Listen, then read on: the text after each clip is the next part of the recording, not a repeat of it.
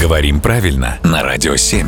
Володя, доброе утро. Доброе утро. Все мы иногда обращаемся за медицинской помощью, а когда медицинской помощи требуется много, то обращаемся мы не к одному доктору, а сразу к нескольким.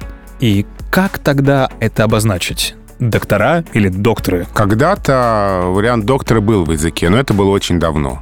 А, Давно уже правильно доктора, причем во всех значениях. Доктор это не только врач, это еще и человек, а, обладающий некой ученой степенью. Доктор наук. Да, И вот если их много, это тоже доктора. наук. Да, то есть врачи-доктора и ученые-доктора.